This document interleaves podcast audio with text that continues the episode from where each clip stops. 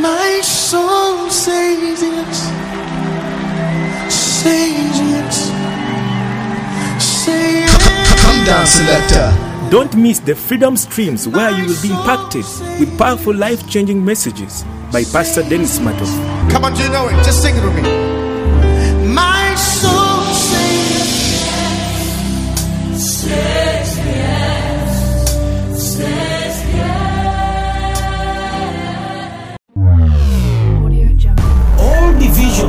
Confusions, denominations, and problems come from these two sources doctrines and gifts. If we are frank and honest, we will admit that the more doctrines and gifts we have, the more divisions we have in the church.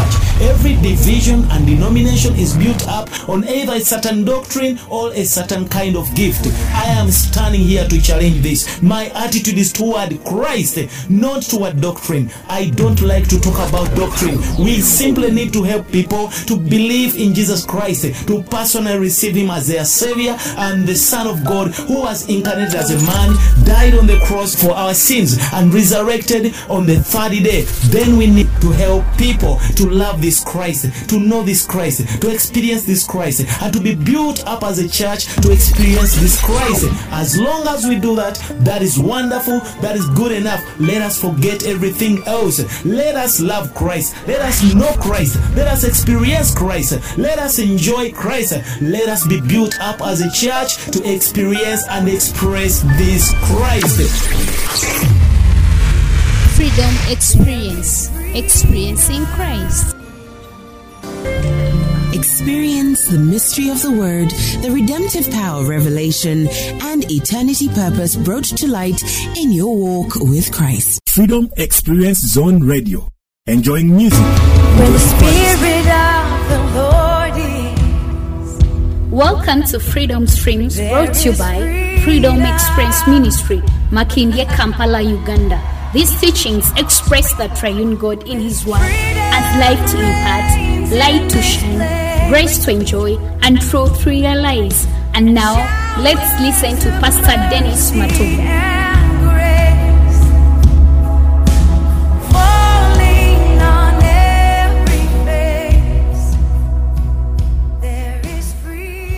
Glory to God, glory to God. I want to welcome you to this third episode of the experience of Christ. And uh, I want you to see that the Lord is uh, now carrying us on to see that we continue to enjoy the word and to get this vision from the scriptures. We are now taking our full study in the books of Galatian, Colossian, and uh, Ephesian, and also Philippians. We are seeing that there is much to see in these four books.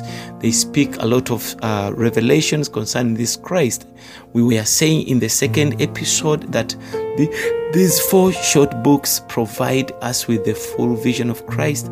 And we saw that after the problems that were in the Corinthians, then we are now facing, we come to the books of Galatians, Ephesians, Philippians, and Colossians. And these four books, we say that they reveal Christ in a full way.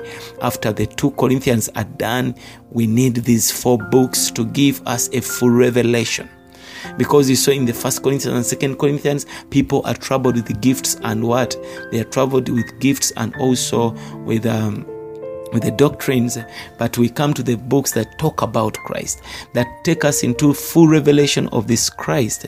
These four books have given us a full revelation, a full vision, and for the very first time, we see Christ, who is the that is the answer to all the problems in the church life. When we come to these books, as we have been saying, that these books tell us the fact that number one, they tell us that who Christ is, what is this Christ, and who Christ is, uh, who Christ is. That's the first thing we learn into these books. Number two, we say that they tell us how how this general objective Christ must be very individual, subjective, personal to us. In other words, you have got to learn to make this object objective Christ, this uh, this general Christ, make him individual as the Christ who belongs to you, as the Christ who is for you, who is living in you.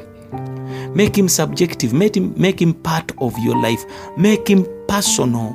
Don't take Christ as the Savior of the world, take him as the individual Lord and Savior of your life, the one who enters into you to move you, to live you, to change your life. So, uh, we see that we, we learn how Christ has to be worked into us to be the inward and indwelling Christ.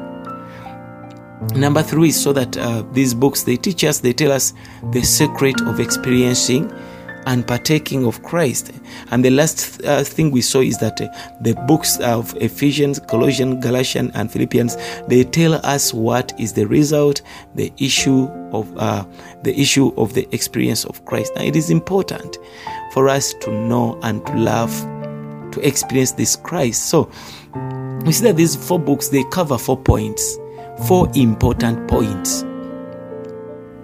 In these four books, you are seeing four bases. There are four important points are, are, are the basis of these books. For example, in the book of Colossians, it tells us who Christ is. If you want to discover in the episodes who Christ is, the book of eh, Colossians is so important. Now, in order for us to know who Christ is, we must read the short book of Colossians. Then, when, when we come to Galatians, Galatians tells us that the all inclusive Christ has to be wrought in us. He has got to be wrought in us, into us. He has, he has to live in us. And even he has got to be formed in us. When you come to Galatians, they are teaching you how this Christ who is all inclusive must be wrought into you so that you, he lives in you, so that he reaches a level whereby he is built up in you. Now, when we come to the following uh, scripture, which is Philippians, the following book is Philippians. Now, the, the Philippians tell us that it tells us the secret of how to experience this indwelling Christ. If you want to discover the secret of how to experience Christ, read the book of Philippians. It is telling us the secret of how to experience Christ, this indwelling Christ, who is the all inclusive one. Finally, when we come to the book of Ephesians, it reveals that the issue the result of the experience of Christ is the church. Is the church. Now that in Ephesians we come to know the mystery of the church. The issue what results in the in, in knowing Christ who is, what results in the all inclusive Christ to be wrought into us, living us, formed in us. What what results in the secret of how to experience this indwelling Christ, it will result into the church. It results into the church and the church is the heart of god. The church is the desire of christ. If there is anything he wants us to do he wants us to build his church. He wants us to lift the church. Hallelujah. So christ as the focus of god's will and christ being the economy of god is the, the focus of god's will and economy he is the mystery of god god as the portion of is the mystery of god uh, and is the portion of the saints jesus christ is the only portion for the saints. Jesus Christ is the focus of God's will. Jesus Christ is the focus of God's will and of his economy. Jesus Christ is the mystery of God. If there is anything we can preach, we have got to preach Christ. When we come to the book of Colossians, it speaks of the eternal will of God. In chapter 1, it begins by telling us that God had an eternal will the economy of God, the mystery of God. And, and the God given portion to us was Jesus Christ. Now, what is the will of God here? what is the will of God here? What does God intend to dispense to us in this econ- in his economy, in the world, in his administration? What is the mystery of God? You have got to ask yourself these questions. What is the will of God? What does God intend to dispense to us in His economy? What is the, the mystery of God? And what is the portion God gives to us? These questions must be answered by a careful study of the scriptures. The answer to all these questions is Jesus Christ. God's will is to work Christ into you and me. God's will is eh, to work Christ into and me, into you and me. In His economy, God intends to dispense Christ to us. If God intends to do anything, He wants to dispense Christ into us. Christ is the mystery of God, and Christ is the portion that God gives to us. If God would desire to give you anything, He wants to give you Christ. So that's why in these short books we have we have such great terms uh, as his will in the book of Colossians, the stewardship or the economy of God. the mystery of God, the allotted portion for the saints of the inheritance. That is in chapter 1 of Colossians, verse 9, verse 25, and Colossians chapter 2, verse 2, and also Colossians 1 12. So all these are Christ. They're talking about one person. So God has one will in the universe. God does not have many wills, He has one will. When we come to Romans chapter 12, verse 2, it speaks of the singular of the will of God. God does not have wills, He has one will. And, and Romans 12, 2 says that the will of God, that which that which is good and well pleasing and perfect, the will of God. So some may say that the will of God is to go to a certain college or to get married. However, if our going to a college is not for Christ, that is not the will of God. If you likewise, if you're marrying is without Christ, that is not the will of God.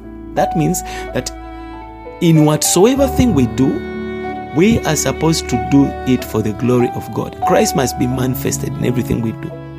It makes sense when we do a thing and it's going to uh, express the Lord our God. So, going to college is not for Christ. If it is not for Christ, then that's not the will of God. If marrying without Christ, then that's not the will of God. If you marry and you are without Christ, that's not the will of God. So, whatever we do in Christ, whatever we do with Christ, and whatever we do for Christ is the will of God. I repeat this whatever you do in Christ, whatever you do with Christ, and whatever you do for Christ must be that is what called the will of God. Now, because God's will is simply Christ, nothing else, and nothing else, the God's will is simply Christ, nothing else. Hallelujah. So, God's will is to make Christ everything to us. That is God's desire. That is God's heart. He wants to make Jesus Christ to become everything to us. He does not want to give us any other thing apart from Christ. There is no better gift God can give us other than His Son Jesus Christ.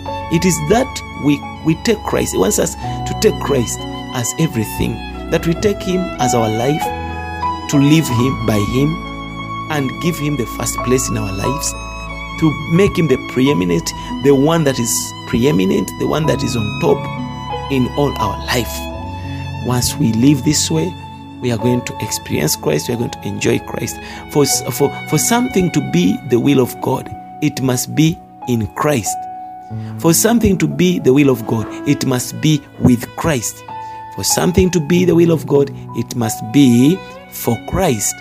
Hallelujah. So, even if I minister here, like you are listening, you are hearing me, uh, yet not in Christ, yet not with Christ, yet not for Christ, this ministry, this ministry is not the will of God.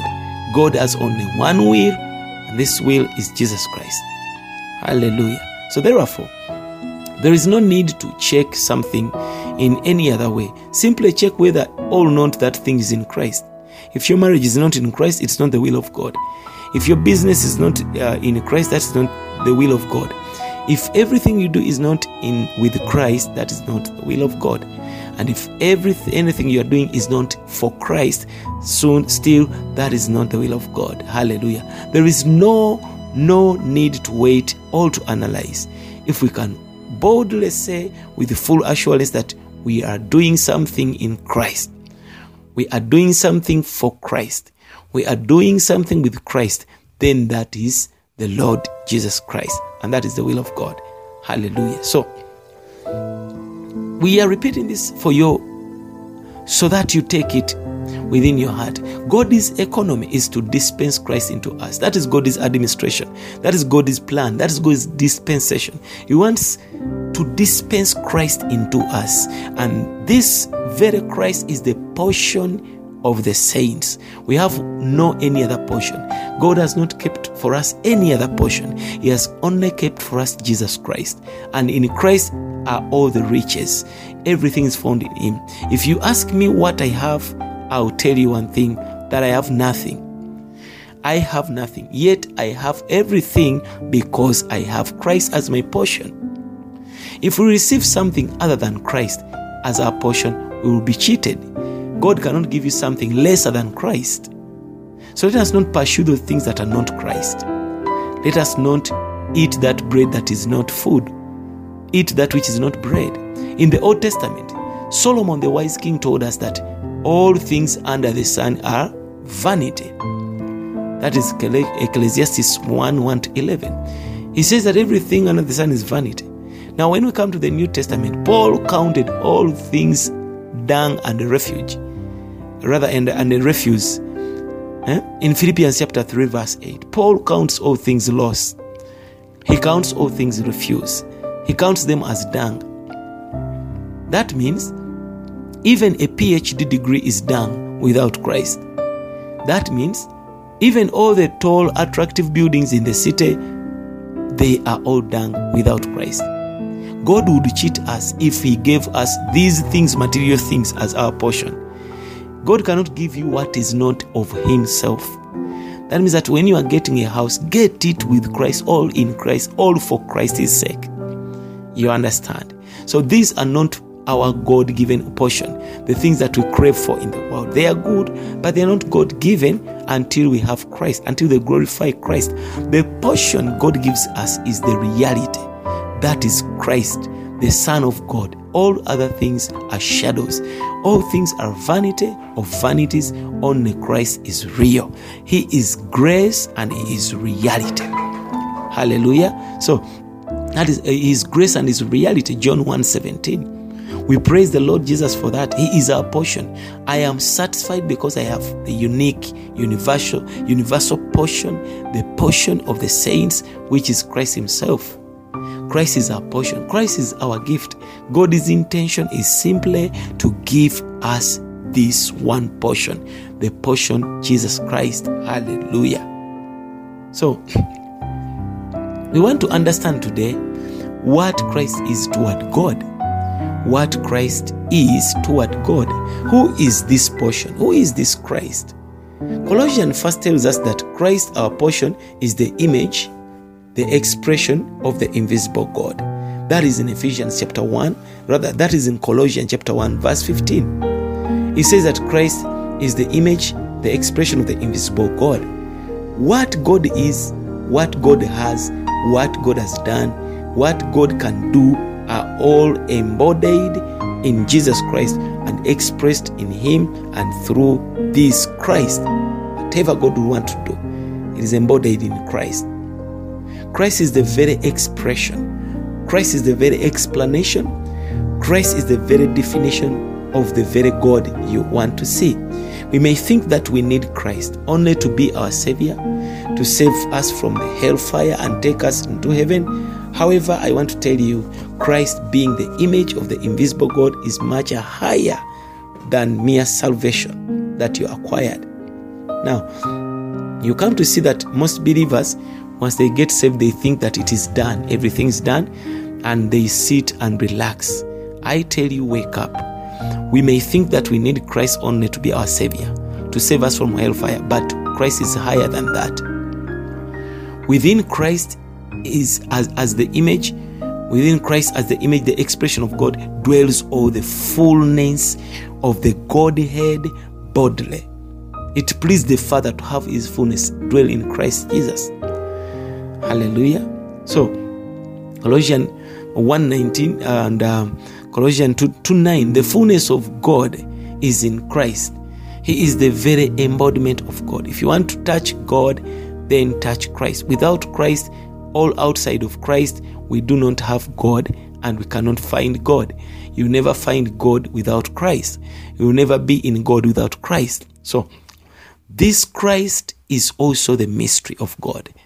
The Bible has told us in verse 2 Christ is the mystery of God. Now, as the mystery of God, Christ is also the history of God.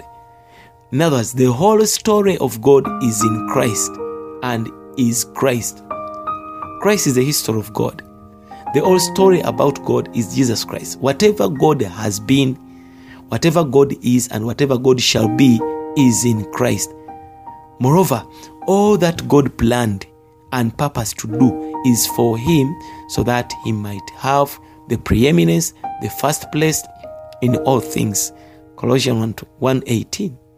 Colossians 1:18. Now, this pertains to the relationship of Christ toward God. With God, everything is Christ, and with God, everything is in Christ. I hope you are following and being blessed.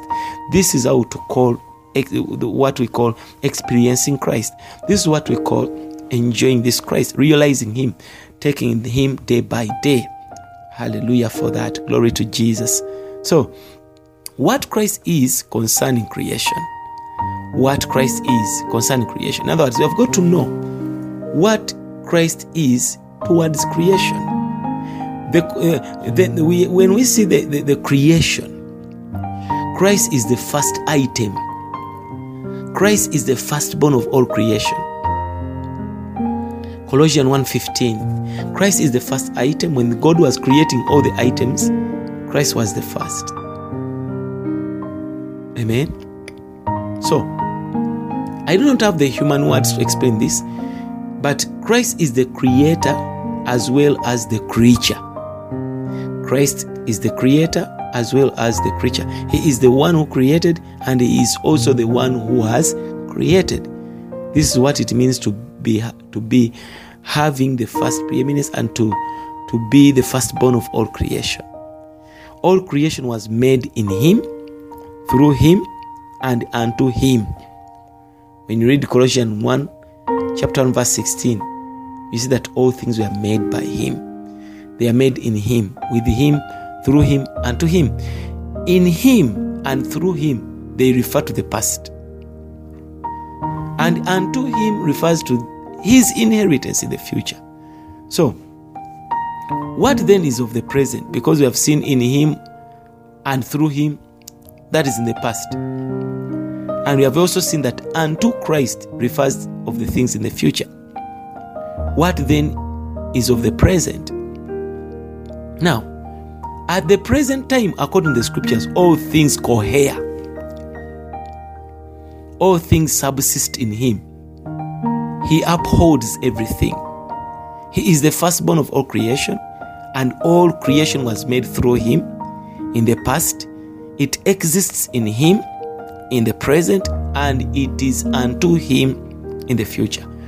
That is how big is creation. Hallelujah. Millions of solar, the big of the, the, the size of creation, millions of solar, the galaxies, the um, the, the, the form of the universe. You understand? The billions of galaxies and the forms of the universe. And no one has found what is at the center of it all. What does it mean? That Christ is the center of it all. Christ is the center of everything. All this was created through Christ. All this was created. It has its existence in Christ and it is unto Christ. All these scientists they have they realize that there is now and there is an unknown power in the universe, and that power is Christ Himself. It is Christ Himself. Praise Him. Praise the Lord.